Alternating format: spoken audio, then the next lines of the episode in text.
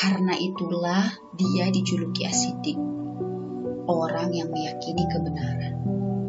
Jika itu yang beliau katakan, ayah memberi penjelasan. Berarti itu benar. Di mana keganjilannya? Terheran-heran mendapati orang-orang meragukan.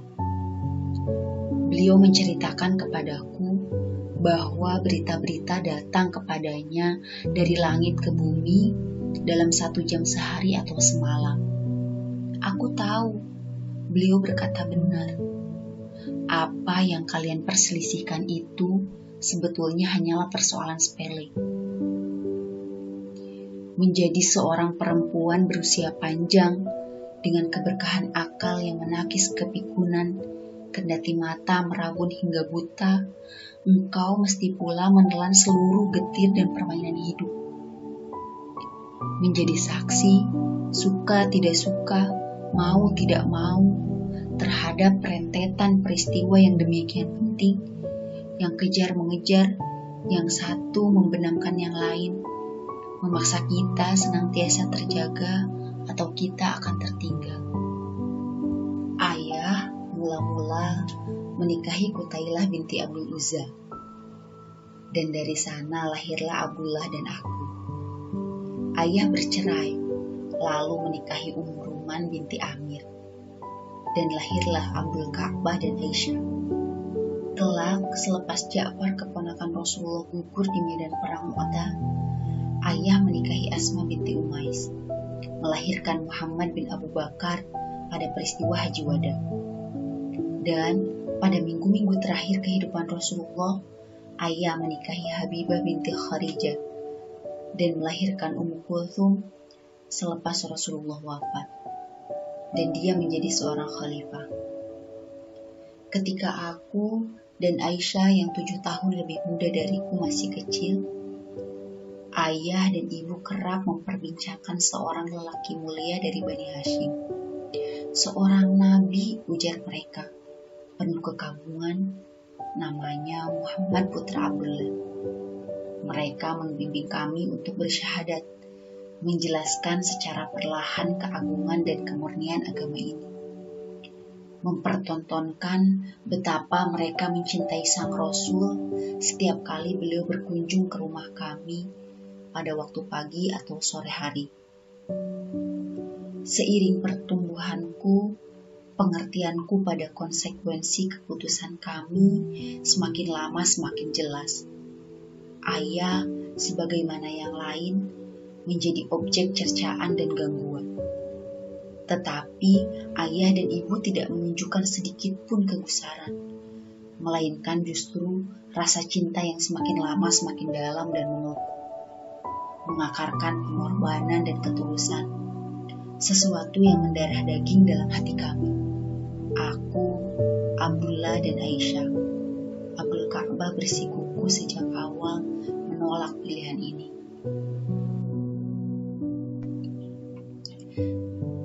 ketika ayah dalam tahun-tahun penuh penyiksaan kepada kaum muslimin yang lemah dan tanpa perlindungan memerdekakan Bilal yang disiksa Umayyah bin Khalaf.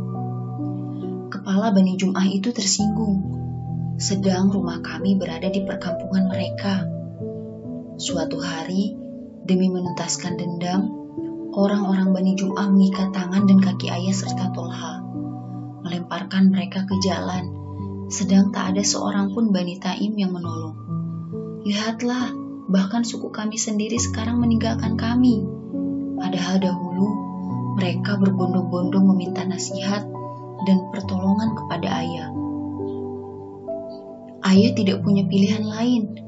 Ia harus berhijrah, setidak-tidaknya sampai situasi kembali aman. Ia pun menghadap Rasulullah dan meminta izinnya untuk pergi. Rasulullah mengiyakan ayah berangkat meninggalkan Mekah, meninggalkan kami yang lebih terlindungi.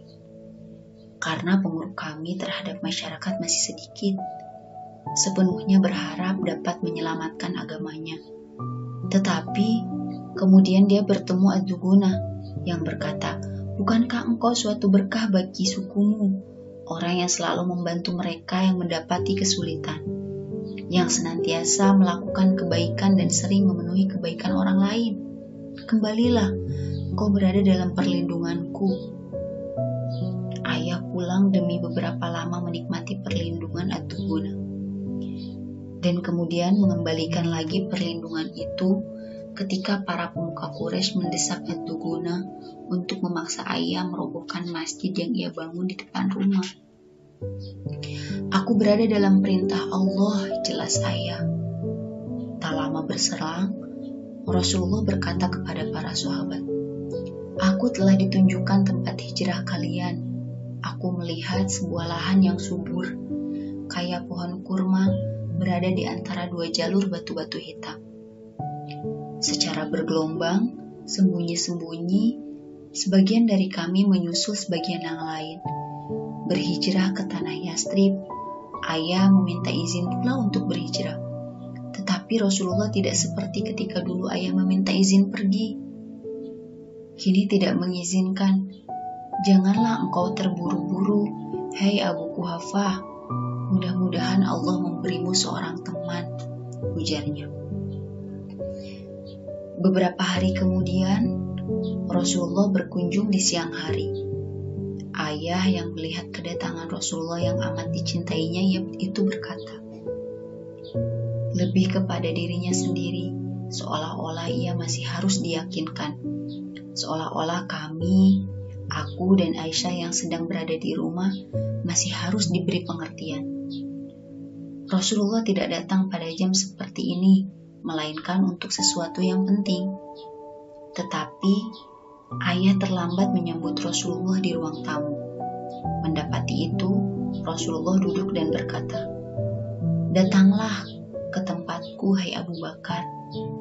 Demi Allah, wahai Rasulullah, jawab ayah. Di rumahku hanya ada aku dan kedua putriku. Setelah ayah duduk di hadapan Rasulullah, sang Nabi Agung itu berkata, Allah mengizinkanku untuk berhijrah. Ayah bertanya, siapa temanmu wahai Rasulullah? Teman, Rasulullah balik bertanya, memandangi ayah seolah ia seorang pikun. Ayah menangis sesenggukan, tak mampu lagi menutupi kebahagiaan. Wahai Nabi Allah, ujarnya terisak tersendat-sendat. Sesungguhnya dua unta itu menuju ke arah unta di belakang rumah. Telah kubeli, kuberi makan daun pohon akasia, dan kurawat sebaik mungkin agar bisa kita pakai untuk berhijrah. Pada malam yang ditentukan, bulan Sofar, di bawah bulan Sabit di atas bukit sebelah timur, Rasulullah tiba di rumah kami. Melalui jendela belakang mereka keluar. Menunggangi kedua unta itu, Rasulullah pada unta yang satu, yang terbaik dan ayah disertai Abdullah pada unta yang lain. Alih-alih bergerak ke utara, mereka mengarahkan untanya sedikit ke selatan, menuju arah Yaman. Ketika Mekah telah tertinggal di belakang, Sang Rasul Agung memerlukan diri untuk berhenti sejenak dan berbalik memandang Mekah. Menyenandungkan kata-kata perpisahan. Dari seluruh bumi Allah, engkaulah tempat yang paling kucintai dan paling dicintai Allah. Jika kaumku tidak mengusirku darimu, aku tidak akan meninggalkanmu.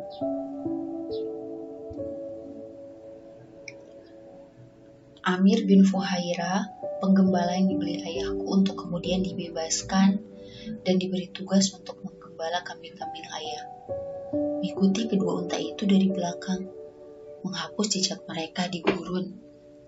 Setibanya di Mekah Bawah dan jauh ke Gunung Sur, ayah menyuruh Abdullah untuk kembali ke Mekah beserta kedua unta itu.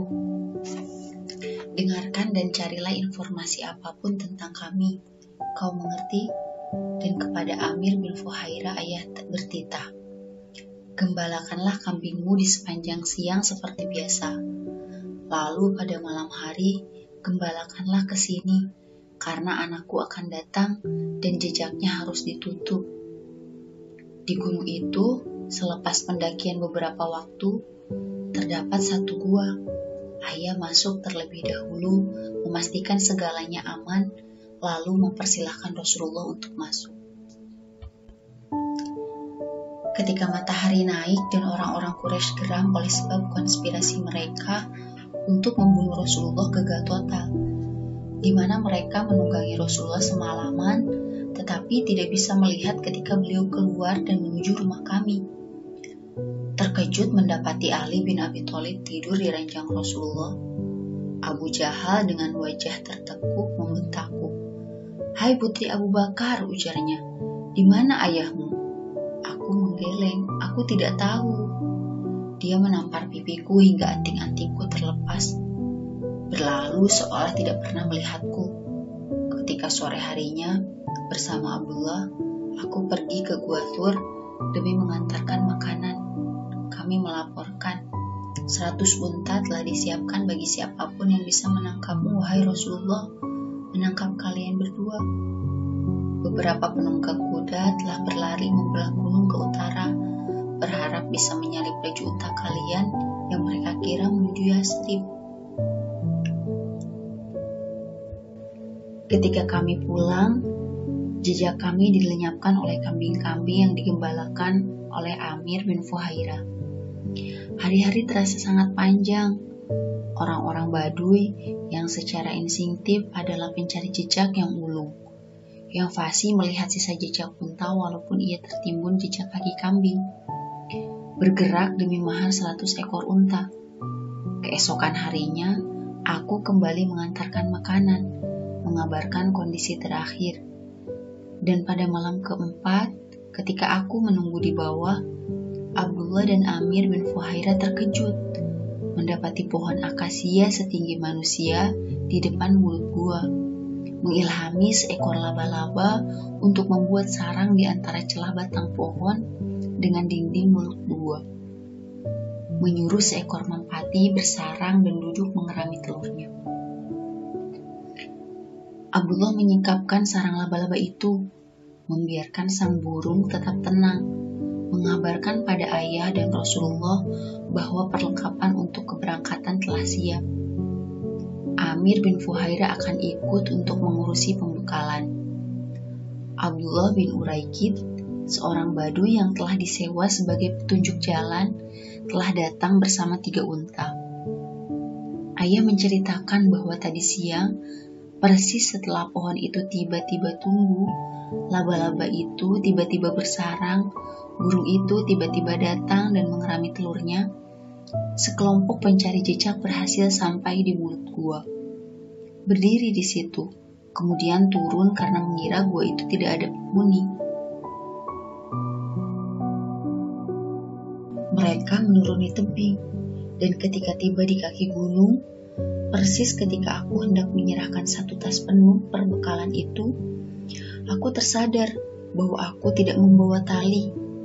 Aku merobek ikat pinggangku menjadi dua satu untuk mengikat tas perbekalan itu di pelana unta ayah, satu lagi untuk kupakai sebagai ikat pinggang. Sejak saat itulah aku dijuluki The Nato Kotain, wanita dengan dua ikat pinggang. Kelak, di masa kekuasaan Bani Umayyah, selepas fitnah dan peperangan yang menyakitkan, putraku Ibnu Zubair akan diejek dengan julukan itu dan ia mengadu kepadaku. Demikian pula Al-Hajjaj yang membunuh putraku di halaman Masjidil Haram di depan Ka'bah pernah bertanya kepadaku soal ini. Aku menjelaskan kepadanya bahwa julukan itu berarti kehormatan karena dari jutaan perempuan muslim akulah yang Allah beri kesempatan melayani Rasulullah berhijrah. Tetapi beliau tidak mau menaiki unta itu, unta terbaik yang telah dipersiapkan ayah. Kecuali beliau membelinya, ayah merayu mengiba berkata bahwa unta itu adalah hadiah. Tetapi Rasulullah menjawab, tidak, aku tidak akan menaiki unta yang bukan milikku. Berapa engkau akan menjual unta ini? Ayah pun menyerah. Dia menjual unta itu dan Rasulullah membelinya. Unta itu kemudian diberi nama Qaswa, unta kesayangan Rasulullah. Rombongan itu menembus gelap malam, kian lama kian lenyap, sebagai satu titik di petala gurun. Dua hari berlalu tanpa ada kabar, kami menebak-nebak ke mana ke arah hijrah Rasulullah sebenarnya. Yastrib, Yaman, atau Habasyah. Pada hari ketiga, seorang dari Mekah bawah mendendangkan syair. Semoga Allah Tuhan seluruh manusia membalas kebaikan dengan balasan yang baik kepada dua sahabat yang tinggal di tenda umum Ma'bad. Keduanya tiba dengan membawa kebaikan, kemudian keduanya pergi pada sore hari. Sungguh beruntung orang yang menemani Muhammad pada sore hari. Ketika kakek yang telah buta mendengar bahwa ayah berhijrah, ia mengunjungi kami dan berkata, "Demi Allah, aku berpendapat bahwa anakku berniat membuat kalian lapar, karena ia meninggalkan kalian tanpa harta sedikit pun." Demi menenangkannya, kendati kami tahu bahwa dia benar, bahwa ayah memang membawa semua harta kekayaannya yang sebesar 5.000 atau 6.000 dirham itu? Aku menjawab, tidak justru ayah meninggalkan kekayaan untuk kami. Menuntunnya aku menyentuhkan tangan kakek pada kain yang menutupi batu-batu yang kutaruh. Secerdas senyum terbit di wajahnya. Jika dia meninggalkan kekayaan sebanyak ini, dia telah berbuat baik. Sementara itu, nan jauh di Amaj bawah, selepas melewati jalan Uspan bawah, Rasulullah dan rombongannya tiba di perkampungan Kudaid. Di sana, mereka bertemu Ummu Ma'bad al-Khuzai. Rasulullah bermaksud membeli daging atau susu kambing, tapi perempuan tersebut tidak memiliki persediaan kecuali hanya seekor biri-biri yang tidak dikembalakan karena sakit. Bolehkah aku memerah susu itu? Ujar Rasulullah. Jika ada air susunya, tentu sudah kami perah, jawab Muhammad. Rasulullah mengusapkan tangannya pada si biri-biri. Berdoa membuat kelenjar susu si biri-biri tiba-tiba menggemuk, seolah ia tak pernah kerontang. Air susunya tumpah ruah, minum hingga kenyang. Bahkan orang-orang di sekitar rumah Rasulullah memerah lagi dan menyisakan satu bejana penuh untuk Ummu Ma'bad yang keheranan. Ketika suaminya, Abu Ma'bad pulang, dia tak kalah terkejut, bertanya, dari mana engkau mendapat susu sebanyak itu ini? Bukankah biri-biri kita tidak ada susunya? Seorang lelaki pembawa berkah datang kemari, jawab. Wajahnya rupawan, sedang sorot matanya dalam dan teduh. Tubuhnya sedang, tutur katanya lemah lembut. Itu dia, teriak Abu Ma'bad. Terkejut tak alang kepalang, itu dia orang Quraisy itu. Seandainya aku ada di sini saat itu, aku tidak akan melakukan apa pun kecuali beriman kepadanya. Rasulullah telah meneruskan perjalanan melewati Al-Kharar menuju Tasniyatul Mardah li madlajli madlaj mijaj marjih majaj menuju marjih melalui Ziwulwaid lalu di Khash hingga tiba di Al-Arju. Dari sana mereka menuruni bukit tempat seorang aus yang beriman telah menunggu dan bersama-sama meninggalkan Al-Arju demi menuju Tasniyatul Laid dari sebelah kanan Rakubah menurut kabilah Rim dan di sanalah benar di sanalah tanah yang dijanjikan itu Yasrib. Tanah subur berpepohonan kurma rindang, mereka terus bergerak hingga tiba di perkampungan Kuba. Rasulullah menginap selama empat hari, Senin, Selasa, Rabu, dan Kamis, membangun Masjid Kuba sembari menunggu Ali bin Abi Thalib yang diserahi tugas untuk mengembalikan semua titipan orang-orang Mekah kepada Rasulullah. Tiba di sana, Ali yang kelak menjadi suami Fatimah dan menjadi khalifah ketika fitnah berkecamuk, pergi berhijrah, berjalan kaki menembus gurun, tanpa unta atau kuda, atau hanya sekedar keledai. Rasulullah tiba di Madinah pada tanggal 12 Rabiul Awal, hari Senin. Kira-kira tujuh bulan kemudian, setelah Rasulullah selesai membangun rumahnya di sana, di dekat Masjid Nabi dan melakukan konsolidasi dengan warga Yasrib, termasuk kaum Yahudinya, Rasulullah mengirim Zaid bin Haritha untuk menjemput kedua putrinya yang masih muda. Ummu Kulsum, janda Utaibah bin Abu Lahab, dan Fatimah permata hati Rasulullah. Zainab putri sulung Rasulullah tertahan di Mekah karena suaminya masih musyrik dan baru bisa bertemu beliau selepas perang Badar. Zaid, putra angkat Rasulullah itu juga menjemput serta istrinya, Ummu Aiman dan Usama putra mereka. Menyertai Yazid, ayah mengutus Abdullah untuk menjemput kami, aku dan Aisyah, bersama-sama dengan Tolha. Kami berhijrah menuju Yastrib ketika ibu diriku, Ummu Ruman, meninggal satu bulan setelah perjalanan perjanjian Hudaybiyah. Abdul Ka'bah terketuk hatinya dan ia berhijrah ke Yasrib demi beriman kepada Allah dan Rasulnya. Mendapati itu, Rasulullah mengganti nama saudaraku itu dengan Abdul Rahman. Ayah menikahkanku dengan Zubair bin Awam, seorang pejuang Islam yang tangguh yang saat itu tidak memiliki apa pun kecuali hanya seekor kuda. Kami dikaruniai anak yang kami beri nama Abdullah bin Zubair, dan orang-orang lebih mengenalnya sebagai Ibnu Zubair. Dialah anakku itu yang kelak memproklamirkan diri sebagai penguasa Hijaz selepas peristiwa Karbala yang memilukan. Dan ia berperang melawan kezaliman. Dia suatu kali pernah bercerita kepadaku Ibu, mana yang lebih baik bagiku? Menjadi tawanan yang menyengsarakan atau mati mengenaskan? Aku dikhianati kawan dan zaman dan aku tidak memiliki apa pun kecuali pedangku ini. Anakku jawabku, matilah sebagai pemberani sebagaimana kamu hidup sebagai pemberani. Tumbuhkanlah dalam benakmu kemuliaan yang tinggi. Tidak ada antara hidup dan mati kecuali hanya putaran yang bergilir di antara manusia. Ya, hanya putaran, bukankah begitu? Suamiku mendapat gilirannya ketika ia pulang dari perang Uta. Dibunuh secara curang oleh Amar bin Jarmus.